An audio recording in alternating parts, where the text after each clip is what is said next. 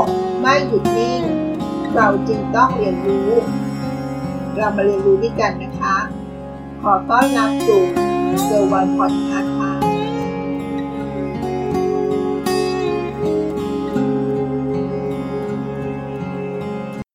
ที่บ้านใคร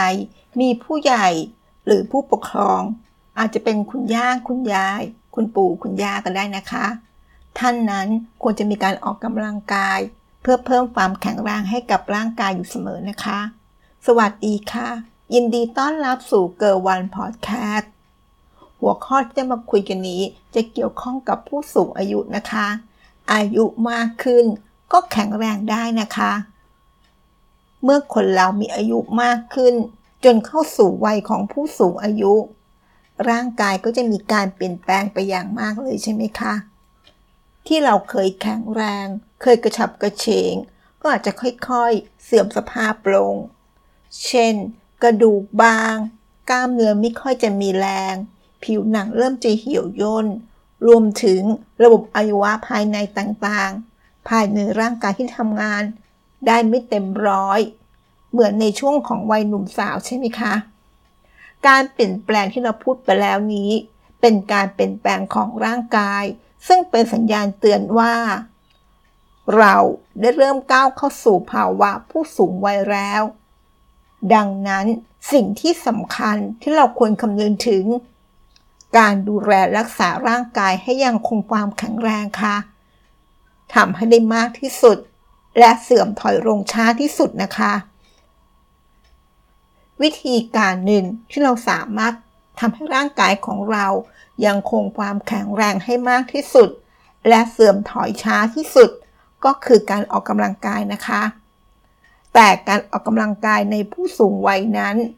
เราไม่สามารถที่จะหักโหมหรือกระทบกระทั่ง ได้แต่เหมือนแต่ก่อนนะคะ เราจึงจำเป็นต้องมีวิธีในการออกกำลังกายให้เหมาะสมกับวัยและสภาพร่างกายของพวกเราแต่ละคนด้วยนะคะ การออกกำลังกายของผู้สูงวัยเป็นยังไงดีคะ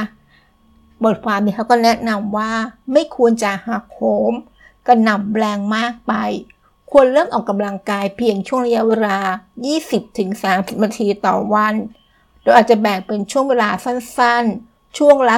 10-15 นาที และควรปฏิบัติให้สม่ำเสมออย่างน้อย 2-3 วันต่อสัปดาห์นะคะ ในการออกกำลังกายนั้น เราแบ่งออกได้เป็น 3 กลุ่มหรือ 3 ประเภทนะคะ ประเภทที่ 1 การออกกำลังกายเพื่อเพิ่มความแข็งแรง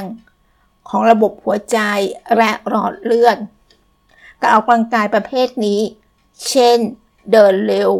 วิ่งเหาะเหาะช้าๆ ว่ายน้ำหรือเดินในน้ำ เดินแฝงแขน ปั่นจักรยานช้าๆ หรือเดินบนเครื่องออกกำลังกายก็ได้นะคะ ประเภทที่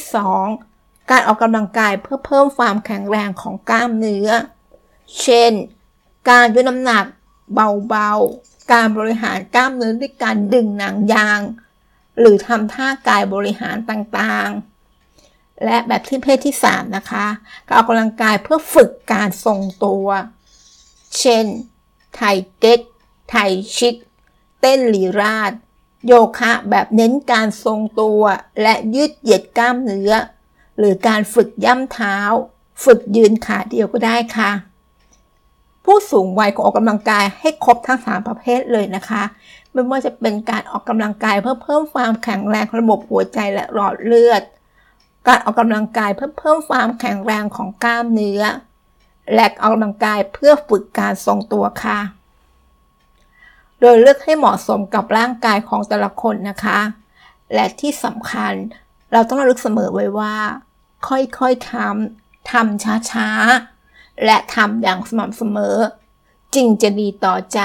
และดีต่อร่างกายของเราอย่างแท้จริงนะคะ ถัดมาประโยชน์ของการออกกำลังกายทำให้กล้ามเนื้อแข็งแรงขึ้น เกิดการเกิดการขยับกล้ามเนื้อต่างๆ ทำให้ระบบทางเดินหายใจ ระบบหัวใจ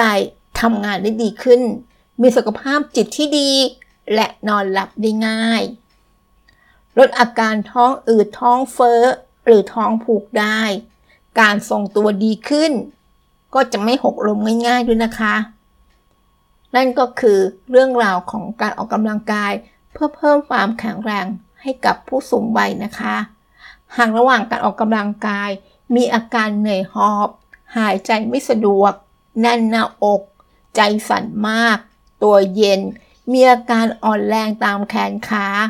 วิงเวียนศีรษะ เราก็ควรหยุดและรีบปรึกษาแพทย์นะคะ นั่นก็คือเรื่องราวที่มาฝากกันนะคะ หวังว่าเราจะเอาเรื่องราวเหล่านี้ กลับมาทบทวนกับตัวเราเองนะคะ จริงๆ แล้วก็ออกกำลังกายนี่ไม่ใช่เฉพาะคนสูงวัยเท่านั้นนะคะ ทุกวัยเลย ถือว่ามีความสำคัญ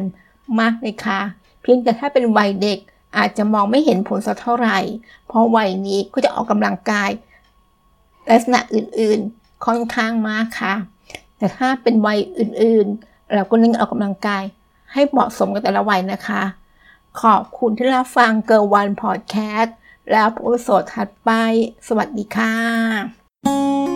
ติดตามเกอร์วันพอดแคสต์ได้ที่เฟซบุ๊กยูทูบแองเกอร์บอดคาสต์